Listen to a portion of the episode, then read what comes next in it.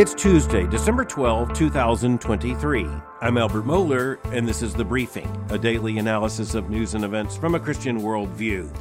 First, an update on the situation in Texas, which as of right now is not exactly a situation in Texas.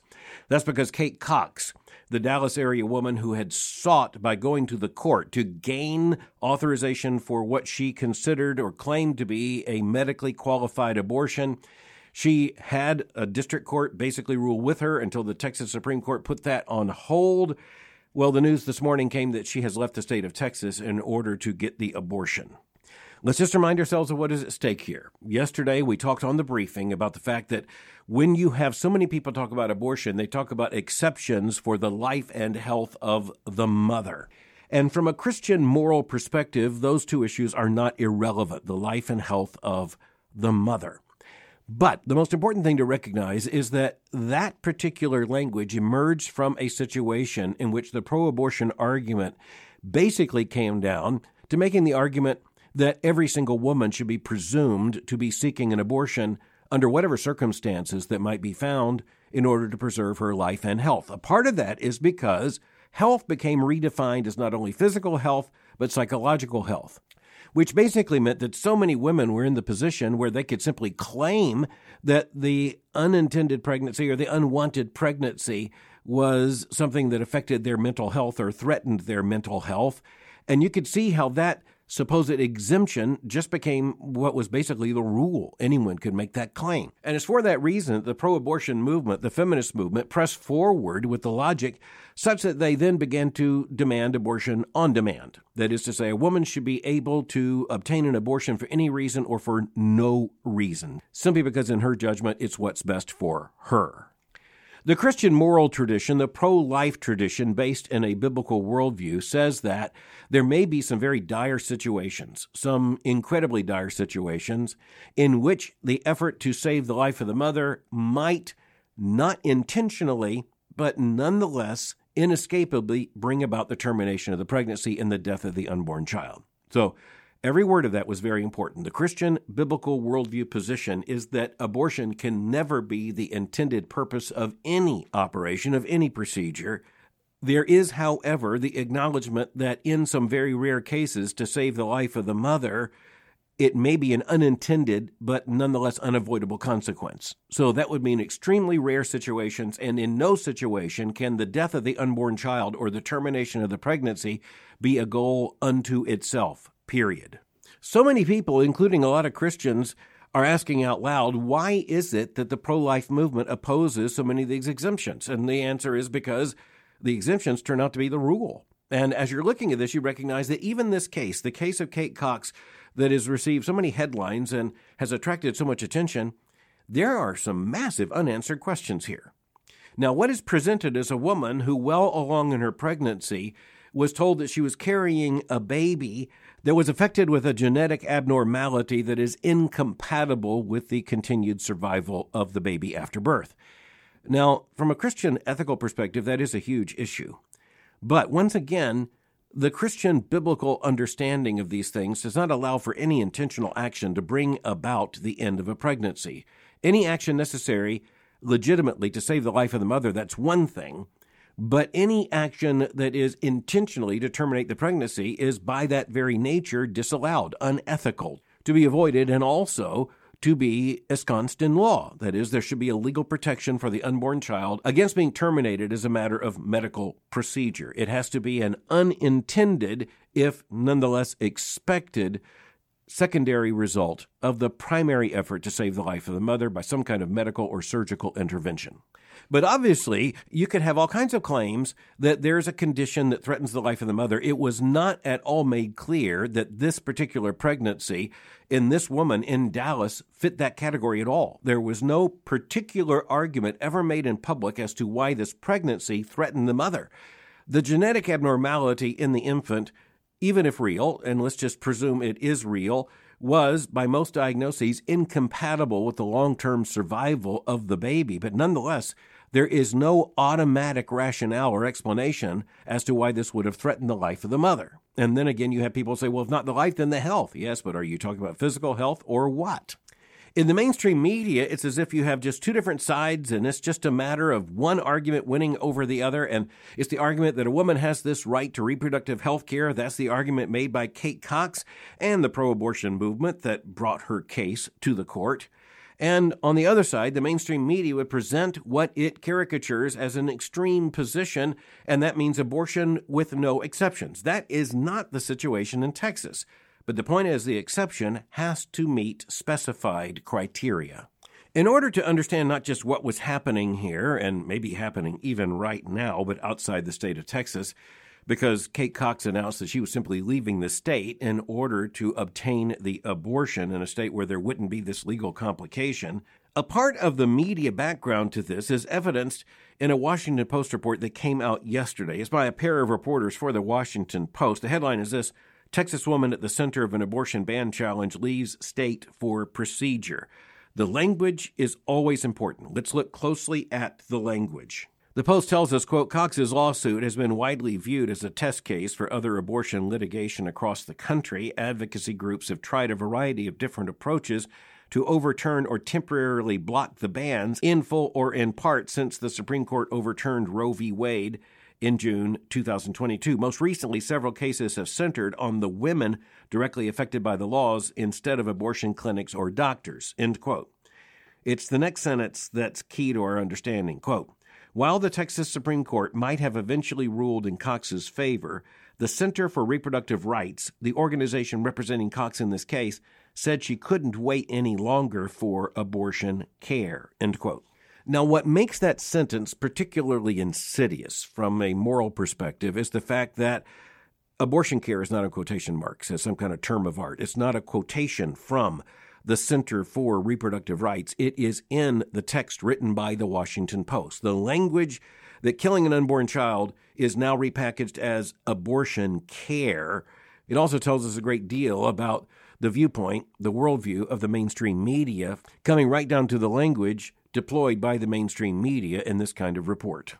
Before leaving this situation and mourning this unborn child, we also need to recognize how the game's being played and how, even as this particular woman left the state of Texas, so that case basically goes away. She leaves the state of Texas and is going to, she says, obtain an abortion elsewhere where the legislation would allow for it in that state. It is also really interesting to note that the arguments that were made by this particular activist group, and in this particular case, they are intended to do two things. Number one, to start setting up similar cases elsewhere. Number two, to bring about an adjustment in the public understanding of the question of abortion. And uh, they're pretty certain that time is on their side. And I think those of us who hold to the dignity and sanctity of unborn life have to be quite concerned that they might be right.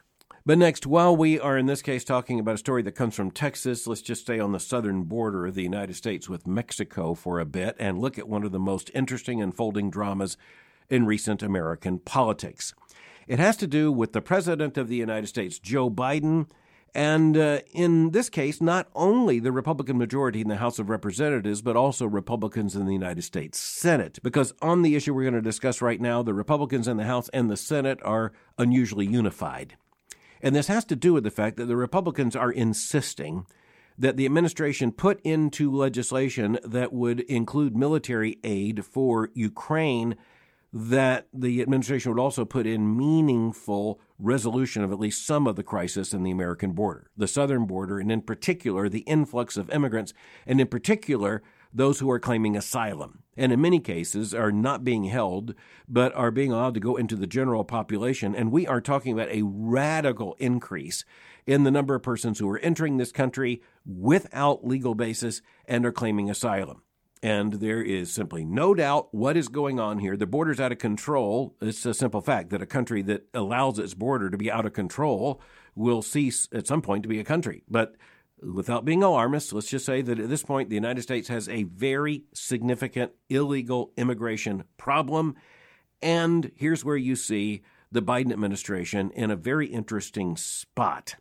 So, in the mainstream media, what you see right now is the Biden administration saying that Republicans are being obstructionist because Republicans are trying to attach increased border security And by the way, the Republicans have caught on to the reality. So this is not just some kind of lip service they're demanding to border security. Genuine increase in border security to bring about a genuine decrease in the influx of those who are coming in and, in many cases, falsely claiming asylum. You have the Biden administration trying to present this in the mainstream media, trying to cooperate in presenting this as Republican obstructionism, and Republicans doing something weird by trying to put together two things that don't belong together in legislation. In this case, border security and military aid for Ukraine. The Biden administration is trotting out officials and they are just trumpeting the argument that Republicans are doing a crazy thing here, trying to put these two things together and yet, let's just remind ourselves that it was the President of the United States himself who put these things together. The original putting of these things together was not done by congressional Republicans, but by the Biden administration. The background to this is that the Biden administration knows that if you put three things together military support for Israel, military support for Ukraine, and support for immigration reform at the border and increased security you have two things that might get the other thing over the finish line. And so when it comes to military support for Israel, wide American support. When it comes for meaningful reform in our immigration crisis, you have actually overwhelming support. When it comes to Ukraine, you do not have overwhelming support. That is also, at least in the Biden administration's original proposal, the vast majority of the funds. That is going to Ukraine rather than the other two things put together. So the Biden administration put all three things together in order to try to achieve a political victory because anyone who was for two of those things might be taken over the line on the third. But Republicans very successfully countered the move by saying that Ukraine and Israel are not the same thing. That there is an urgent need in Israel right now, and there is overwhelming support for Israel. And so it was the Republicans who said, look, those three things don't go together. But remember, they hadn't put them together originally the Biden administration had. Indeed, the President of the United States had. And so take Israel out of the equation right now, and you are left with the main political dynamic being Ukraine and the border reform, immigration reform. And you have the president who is wanting to get this military aid for Ukraine as quickly as possible and as much of it, or at least of his proposal, as possible. And Republicans are, and here's something almost miraculous in political terms the Republicans in the House and the Republicans in the Senate they're basically standing together on this, saying no to the Biden administration because it is a national security package. And even as Ukraine is tied to national security issues, so is achieving national security at the nation's southern border. Those two things, Republicans say, go together. The president was right to put them together. The president is now disingenuous to suggest that it's the Republicans who put them together. It's the Republicans who are now insisting that they stay together. All right, so what's the political dynamic? I started out just a bit ago by saying there is widespread concern. Indeed, there's bipartisan concern about an out of control border. Why won't the president just declare victory on both of these things and move forward? It's because he is scared to death of the left wing of the Democratic Party. And the left wing of the Democratic Party, which is in control overwhelmingly and all out of size with its numbers, the left of the Democratic Party does not want a meaningful border and certainly will resist any effort whatsoever to restrict the illegitimate inflow into the United States of those who are claiming asylum. Okay, this is where things get even more interesting because the Republicans are onto something else, and that is that the approach of the White House, and by the way, it's not just this White House. A succession of White Houses, including Republican administrations, has played games with this. Let's just say that we reduce this to a matter of math we can all understand. Let's just say that everyone is assuming that the number two is good, that you have two people who fit this category. Well, at present, you have something like 10 people claiming that category every single minute of every single day. And the Republicans are onto the fact that when President Biden says, oh, he's committed to some kind of meaningful action, cutting back from 10 to 2 still leaves the big problem of the increase from two to six. This is how the immigration, migration, border crisis has snowballed in the United States over the course of the last 30 or 40 years. But while we're speaking about Ukraine, let's go ahead and think about Ukraine because some basic rethinking of the situation related to America's support for Ukraine is coming. That's not a matter of some kind of reckless prophecy, that is a matter of political reality. It is coming. Let's remind ourselves of the timetable. It was in February of 2022 that Vladimir Putin invaded the nation of Ukraine. Ukraine being a sovereign nation, its borders had been respected by the international community, and there were significant agreements between Russia and Ukraine. You also had in the eastern part of Ukraine portions of the nation defined as portions of Ukraine that were predominantly Russian speaking. Russia was claiming them civilizationally, Russia was claiming them linguistically, Russia was increasingly claiming them politically. And with the invasion of February 2022, Russia claimed them nationally, claimed them militarily.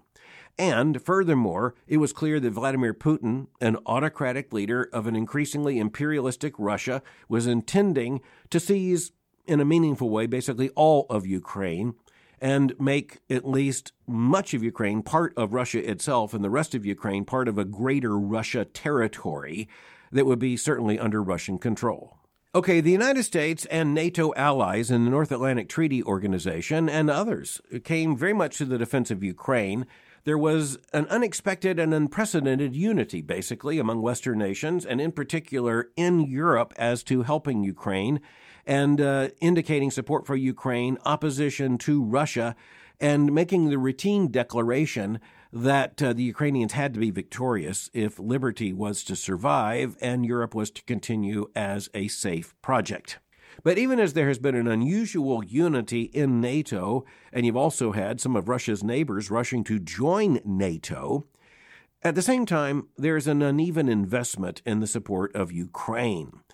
And the United States continues to be the most generous military supporter of Ukraine. There are other nations that are giving, other nations are contributing to the effort, but the United States has contributed the most in terms of money by far.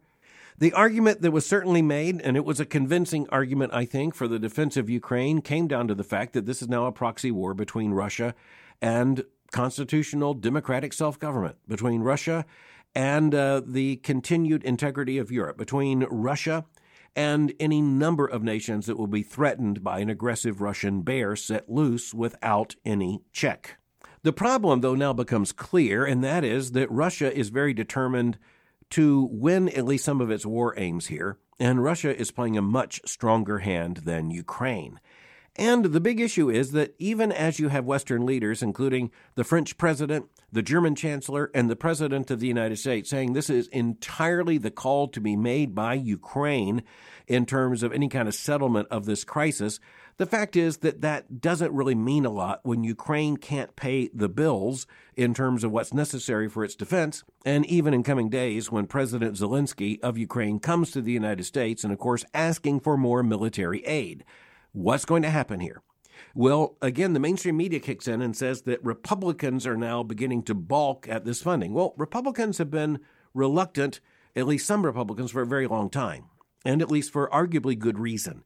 But at this point, the burden of proof really does fall on the Biden administration to say what its ultimate aims are here, because it's increasingly clear that Ukraine is not going to defeat Russia. It's increasingly clear that it is extremely unlikely that Ukraine is going to be able to push Russia back to the previous Russian border. Now, that's not a good thing. It's a bad thing, but it's a real thing. And living with illusions is itself a bad thing. At this point, the most important issue we can say is that when you're dealing with issues of war and peace and you're looking at something like the Russian aggression against Ukraine, and that's what it was, it was an unprovoked Russian invasion. That's a very bad thing, and Russia ought not to benefit by it. But in a fallen world, it might be implausible that any amount of Western effort is going to be able to return Ukraine in peace to the borders it had before the Russian invasion of 2022. That is not a good thing. But as I said, living with illusions is not a good thing. And at least at this point, the only pushback the Biden administration is getting is from Republicans in Congress who are saying, we want to know the plan. You're going to have to reveal the plan. And that assumes the fact that you have a plan. But finally, for today, as we think about the clash of worldviews, and here Russia comes up, and the background to that, of course, being the former Soviet Union and the breakup of the Soviet Union. And before that, the great conflict known as the Cold War, which was a military conflict. Yes, thankfully, it didn't become open war between the U.S. and the Soviet Union, but it was military in terms of many of its manifestations. And of course, it was one of the greatest ideological conflicts of all of human history. And when we think of that conflict, we tend to think of it writ large in the great big blocks of nations as they were known, with the Soviet and its bloc, with the Soviet Union and its bloc, and the United States, NATO, and uh, that block, our block. But this also comes down to very personal stories.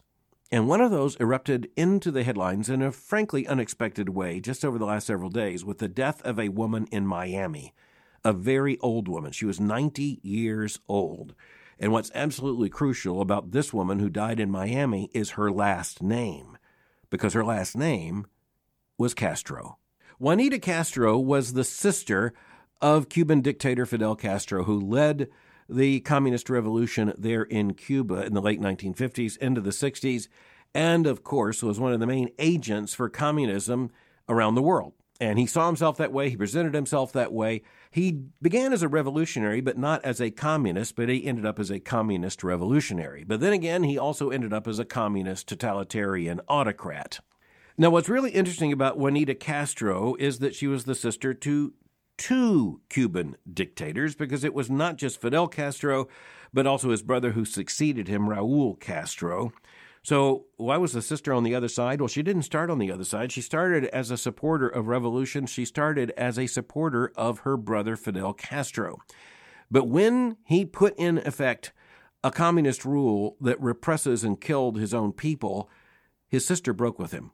Juanita Castro became his critic. Trip Gabriel, writing her obituary for the New York Times, tells us that she, quote, grew disillusioned with Fidel's move to rule Cuba as a one party communist state.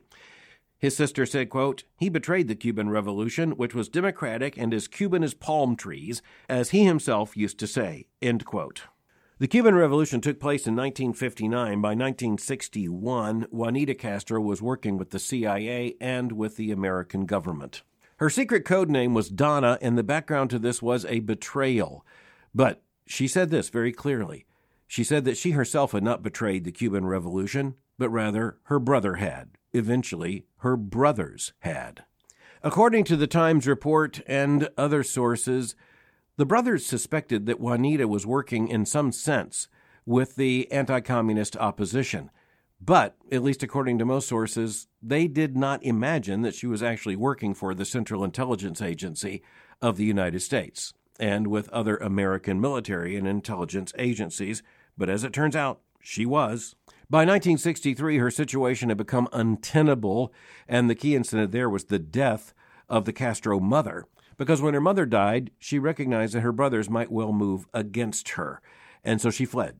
She fled originally to Mexico, and when she landed in Mexico in 1963, she made very clear that she was breaking with the Cuban Revolution and with her brother. She said, quote, I cannot longer remain indifferent to what is happening in my country. My brothers Fidel and Raul have made it an enormous prison surrounded by water. The people are nailed to a cross of torment imposed by international communism, end quote. Well, the image of her brothers turning the island nation into a massive prison surrounded by water is one that clearly communicated her concern and the rationale for why she broke with the Cuban Revolution and why she broke with her brother, the Cuban dictator. Juanita Castro moved to Miami. She lived among Cuban exiles, never comfortably. Many of those exiles never trusted her because, after all, her last name was Castro. And in any event, they blamed the Castros with ruining the nation and uh, sending their families into exile. But Juanita Castro opened a drugstore. She ran that drugstore for years until eventually it was bought by a national chain. She sought to subvert her brother's regime. She fought her brother politically. She betrayed her brother to the CIA and other American officials. But when Fidel Castro died and many in Miami turned out in the streets to celebrate, it was a step too far for her. She would not celebrate her brother's death. Quote, That's not Christian, she said at the time. That's not humane. End quote. All this is a reminder of the fact that human beings are born into an historical circumstance for which they do not ask. And when it came to Juanita Castro, she did not ask to be born who she was, where she was, to whom she was, among brothers and sisters, as she was. She didn't ask to be Fidel Castro's sister. and Raul Castro's sister, of course, as well. She died just in recent days in Miami, Florida, a reminder to us that you never know who you're passing on the street, walking by on the sidewalk. How many times have you made a brush with history and you didn't even know it? There must be many people in Miami right now asking themselves that question. Thanks for listening to the briefing. For more information, go to my website at albertmohler.com. You can follow me on Twitter by going to twitter.com forward slash Albert. For information on the Southern Baptist Theological Seminary, go to sbts.edu. For information on Boyce College, just go to boycecollege.com. I'll meet you again tomorrow for the briefing.